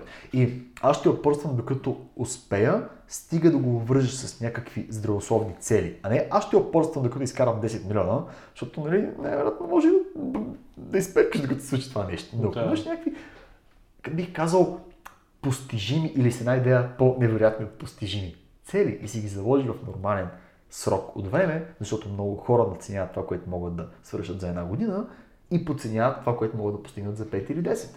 И ако си заложиш обозрим срок, нещата рано късно се получават. Когато започнах да, а, поемам, да, да, да приемам и да действам по част от тези принципи в тази книга, започнах и да си пиша целите. Пак казвам, не е много задължително за всеки това нещо. Има хора с страхотна вътрешна дисциплина и с, а, бих казал, много добър ментален ред. Знам какво искам. Знам какви са ми целите. Помня какво трябва да свърша днес. Те нямат нужда от това нещо. Но за някой хаос като мен, това аз да си заложа какви ще ми бъдат резултат тази година, много им помогна. Аз до такава степен съм а, вярвал в това какво ще постигна или какво ще получа, говорим малко за материалните неща, защото другите са малко по-трудно измерими, аз съм си постигал 95% от целите за 2017 година и като сравних оборота, който си бях заложил, че ще постигна като бизнес, в книжката, януари месец, 15 януари съм се записал, не, може беше декември, съм се записал целта за 2017 година. Накрая на 2017 година вадя сметките и осъзнавам, че между едната и другите цифри има няколко стотин или може би 1200-300 лева разлика. Което беше стига, човек, аз сякаш само. Което е много трудно, защото нашия бизнес е много непредсказуем. Да, но Ти можеш да направиш много по-малко или много повече, но толкова малка разлика, това буквално беше четвърт сделка, може би, аз бях стига. Аз съм толкова години и никой не съм вярвал, че наистина може толкова да си близко от това, което си заложиш. И разбира се, съм се залагал някакви други принципи от типа на сила на дадени упражнения, килограми, които ще достигне и така нататък. Много близко съм бил до тях и пак казвам, звучи много такова. Ти откъде знаеш, че нямаше да стане без да си го запишеш? Аз вярвам, че им помогна. Вярвам, че знаех къде отивам и какво правя. Не е нужно да го гледаш всеки ден. Буквално прекарай коледа, замисляйки се, а аз какво искам да свърша следващата година, бе, човек? Нали, без значение, без да мисля за неконтролируемите неща. Много им помогна. Та, това са някои от принципите, които съм запомнил от тази Да, а, аз само нещо, което точно това, което дава писането е, че ти си, ти си поставяш едно като договор и той, това нещо излиза от главата ти и е на листа. И ти, щом си го записал, си си дал обещания пред себе си, че трябва да го изпълниш. И да. променя, променя част от Абсолютно. динамиката. Да, променя динамиката. Друго нещо малко по-ведро е, че имаш един скрол, който аз не си го припомних, като се замислих за книгата, който е а, ще, днес ще се смея на света или нещо от сорта. А, да, днес ще се смея на света. Което накратко означава да, го вземаш, да не се вземаш толкова много на сериозно, да приемаш живота по-ведро. Аз съм много добър в това да не вземам себе си на сериозно. Голям проблем е в нашата професия. Много хора от моята професия си мислят, че са лекари и спасяват животи. Егото е огромно. Не винаги има покритие зад него. И да, имаме си, нашия бранш е много особен в това отношение. Нямам абсолютно никакво его. Въобще не ми пука. Вече да, преди не бях така, но аз примерно се обличам много по-скромно днешно време. Не ми пука толкова какво, как изглеждам или какво шофирам, стига да съм представителен за своите клиенти. Стига да не ги излагам тях. А, не целя да нося най-скъпия часовник или да, да обяснявам на някой колко сделки съм направил или колко пари съм изкарал или така нататък. Няма значение. За мен е важно а, да, да, да взема сериозно работата си и доверието, което хората нали, дават към мен. Всичко останало е на шега. Днес, примерно, очакваме много, прочим, кофти дни, едните дни. И, например, сега имам един имот, който трудно се продава. И в крайна сметка, какво правим? Да се, да, да се обадя на клиентката и кажа, о, сега, какво ще правим, това сваляме цената, ама не върват нещата, чупа пръсти, дигам телефона, Здрасти, какво правите? Обажда се любимия ви брокер с предкарантинно предложение. И тя почва да се и прямо ми казва, момчи, при нас нещата също съм много взех моята работа, кажи какво става. И аз си казвам, имам предкарантинен план, нали, да изненадаме карантината и почваме да се смеем, въпреки че моят план няма нищо весело. Реално погледнато, нали, говорим за сваляне от пазара, изчакване, сваляне на цени и така нататък, но да го поднасям по такъв начин, че почваме да се смеем и двамата Разбира се, пак не вземам себе си на сериозно, но имота и продажбата са много сериозни и вече си свършваме сериозната работа. И накрая аз усмихнах човека на среща, взехме някакво важно решение и не се взех толкова сериозно, защото трябва да го правим толкова негативно. Това беше другото, което съм си взел от тази книга. Друго, друго, друго. А, другите две, едната дори не съм я завършил, но другата е точно тази на Джордан Питерсън. Тя пък е книга, която прочетох тази година. Първата съм я прочел преди 10-11 години, мисля, че да не е повече. Тази я прочетох тази година. А, пак казвам, а, много тези неща им чуш, че съм ги пропуснал някъде в детството си. Сякаш толкова просто звучат и сякаш трябваше някой да ми ги напомни тези принципи. Да, някои уроци се разбират, може би, по-късно. Да, някои уроци се разбират наистина по-късно. Припомни ми нещо, този човек толкова години с толкова опит, припомня някакви неща, които са...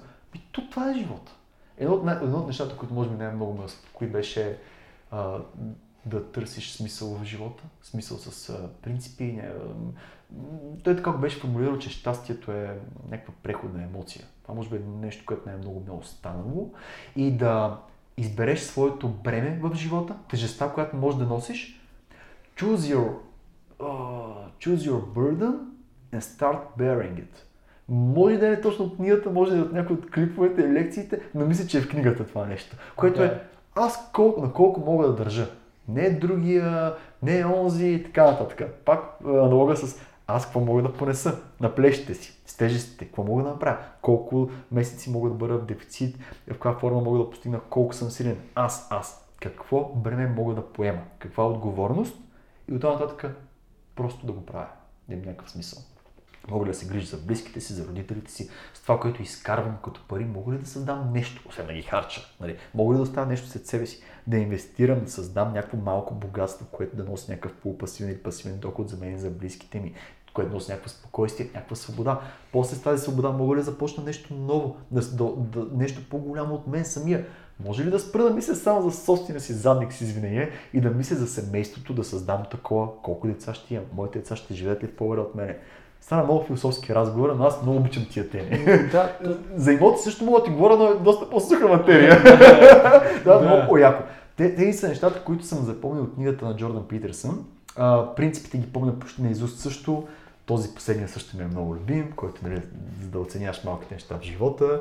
А, и другата книга, която аз даже започнах и не съм я завършил, защото чета четири книги едновременно, е Психокибернетика на Максвел Маутс една от основните self-help books, просто не е толкова маркетирана явно, защото по-малко хора я знаят. Да, да. А, аз ти споменах в началото на разговора ни преди да почнем да записваме, че той е по професия, бил е а, козметичен хирург. И бидейки такъв, е оперирал доста хора, Да, извиня. няма нищо, и които а, са, са имали, примерно, някакъв м, нали, белек по или са си мислили, че носа им е много голям, или нещо там им е криво, зъби и така нататък. И много, много, много интересно се е случило, такъв парадокс при него. Оперира хората и коригира техния проблем. И те се поглеждат в огледалото и казват, ти нищо не си направил. При което той започва да изследва, той, той показва снимка преди и след и този човек си мисли, че нищо не е направено в лицето му, а той има тотална промяна, той прилича на друг човек. Знаеш как някои хора, ако се направят операция на носът, са тотално различни хора. Може би Да. си, не знам дали си виждал. Абсолютно. И той почва да задълбава в този проблем. И осъзнава, че огромен, огромен проблем на хората не е толкова в начина по който изглеждат, а начина по който си мислят, че изглеждат. Тоест, те- техният self-image, тяхната себепредстава. И той в последствие започва много да задълбава психологията и това е първата книга, която написва. Там говори за автоматичния креативен механизъм, който е начинът по който мислим, а, начинът по който всъщност ние се стремим към някакви резултати или към нещо, което харесваме, обичаме и как ако това, което, ако нашата ментална нагласа е, е пряко свързана с силно желание към някакви крайни резултати, които са подкрепени с действие, т.е. не само да си мислим, че искаме нещо и то магически ще се случи, а т.е. аз искам да постигна това и това. Огромно желание имам. Това е моето хоби, това е моят хъс, обичам си работата и вярвам, че мога да го направя. Рано или късно стигаш до това нещо. Ако ти дори да си най-добре изглеждащия човек, имаш тотално сбъркана представа за себе си, защото сравняваш с някой по-здрав, по-красив, по-висок или просто вашите са те набили като малък, че не си добре изглеждащ, ти цял живот имаш този проблем. Колкото и пластична операция да си направиш. И обратното, някои хора, нещата, не знам дали познаваш такива хора, аз имам такива приятели. Каквото хванат, им се получава. Им се получава от само себе си, дори да не са професионалисти в него. Да. Тотално менталният ми име, че вау, това е супер интересно, супер любопитно, аз мисля, че мога. И го им се правят. И го правят. Когато нещо не се получава, има някакъв проблем между, има някакво м, липса на равновесие между твоите действия, това, което си мислиш, че е важно за теб има смисъл и дали си вярваш, че е така наистина. И той вече там говори за а, дейности от типа на как да си подобрим селф-имиджа, който беше, мисля, че ам, вземи нещо, в което не си добър и се опитай да, се, да го подобриш. Ам, как беше? А, да, да, да, да, да. Опитай се да, примерно, пос- постави се в някакво състояние едва ли на медитация. Нали, спри се за малко. Нали, най-креативните Да. хора са креативни, когато са на едно място, когато даже мързелуват, имат време за себе си и започват да мислят в настоящето, а не са под постоянен стрес. А, да, да си представиш крайния резултат. Виж как са обвързани нещата малко между една и друга книга. Те са много, много си приличат нещата и да създадеш чувство за успех. Тоест, да си представиш, че вече си свършил това, което си представяш, че си свършил, или да си представиш, че вече си, чу, че вече си, с, в, а, че си вдигнал толкова килограми, колкото си представяш, че можеш да вдигнеш, а, че си ам, постигнал сейлс, резултатите, които си... Много базови неща. Разбира се, той го обяснява в много по-големи детайли, но е интересно, защото това е книга на 70 години. 70 и няколко. И принципите до ден днешен почти не са се променили. Често даже ги опаковат просто в нова панделка и пак ги презентират. Да, self-book, self-help книгите Мгм. като цяло вече са така... То, то, това е един от проблемите, може би и с липса на смисъл, е, защото много хора търсят смисъл и има и много такива семинари, много такива книги и, се, и това е едно от нещата, което не ми харесва, че се продава надежда, Да, продава се надежда. а не се, защото нещо, което прави различно от Джордан Питсън, че той продава, той ти казва живота е гаден, Да. живота е труден. Да. И ти казва как, а не ти казва всичко е прекрасно и ако визуализираш. Да. Е, едно от нещата е хубаво да визуализираш. Нали? То това е супер фундаментално да имаш правилна нагласа за себе си, но трябва да си скъса с гъз- гъза от бачкане. Да, абсолютно. Затова няколко пъти го повторих това нещо, както ти каза. Това с визуализирай си и си представи и само до там, първо ще ти какво ще заякнеш от гледане на лоста и си представяш как лекаш 200 кг. Може да помогне, да си повярваш, но не и без да го правиш. Да. И наистина в своя фундамент живота е гарен. Аз ти дадох някакъв много кратък пример, че януари месец се чувствах на върха. Имах абсолютно всичко, или поне така си мислех. Март месец бях на дъното. Аз дали бях на дъното вследствие на неща, които се промениха, които мога да контролирам? Не. Нали, всичко ти е тук. А и живота. Да, ми най-вероятно нито си бил на върха, нито си бил на. Просто си бил Точно. някъде. Точно, просто си бил някъде. И понякога точно това с фалшивата надежда, които много self-help гурута продават, а, или че трябва да търсиш някакво определено щастие, рано или късно като осъзнаеш, че няма такъв, такава крайна цел, може да бъде много разочароващо. В сравнение с това да приемеш, че живота е такъв и то е много по-просто, отколкото ние си го представяме. Колкото и да ламтим за нещо по-голямо от нас самите, края на деня ние сме хора и имаме и нещата, които наистина могат да ни направят щастливи и да ни вкарат някакъв смисъл в живота, са много прости човек. В края на деня пак всички искат всъщност да имат хора до тях, да имат здрави, нормални взаимоотношения. А, бих казал да намират смисъл в това, което правят, това, което харесват. Без значение дали, ако ще и оригами да правиш, ако те правиш щастлив и радваш някой с тези оригами, супер, прави го. Не е Да. нужно да си банкер или адвокат или лекар на всяка, на всяка цена. А, и много други неща, за които може да говорим, за които поне за мен са свързани с щастието до известна степен, но пак казвам това безсмисленото търсене на някакво такова крайно щастие, някаква така крайна ам, нирвана, м, безполезно. е. Живот не е такъв според мен. Интересно е в момента ти какви цели си поставил. Моите цели са доста по-нерамкирани и моята цел за следващата година е да не се вкарвам в такива кутии, в които съм се вкарал последните години. Защото повече от всякога има много фактори, които са извън моя контрол и също аз мога да контролирам това, да продължавам да правя това, в което съм добър. А, пак казвам, много будково ще прозвучи, но да помагам на хората с това, с което мога да помагам от професионална гледна точка, да помагам на приятелите си, на близките си, на семейството си, носейки бремето, което мога да нося, защото всеки има семейни, лични проблеми и имал съм моменти, в които съм реагирал по неправилен начин и мога да реагирам по много по-добър начин и да бъда много повече от полза за своите близки. Желая да бъда поне толкова успешен, вече не по такива параметри, само като брой сделки, успехи, пари, от приятели и колеги, а да бъда успешен а, с това, че съм дал повече от себе си в следващата година в сравнение с тази. Аз пак ще го формулирам най-вероятно с хикс това и хикс онова, но не в такава степен. Само гонейки някакви цели, защото тази година повече от всякога осъзнах, че не тези неща имат толкова голям смисъл. Особено тази година според мен удари един тотален ресет, а, рестарт, Да. относно това, ма какво е всъщност важно? Те колко ти трябва, за, да- за да не си гладен и жаден, колко ти трябва като покрив над главата, средство за придвижване от А до Б, а, м- трябва ли да си с най-най-най перфект... Има ли...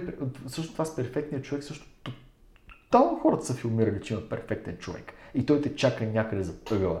Не, ти намираш някакъв човек, с който сте до известна степен compatible, имате, може би някаква химия, но аз много повече вярвам в хора, които имат еднакви интереси и знаеш, някои, с някои хора си просто по-естествено си комуникираш.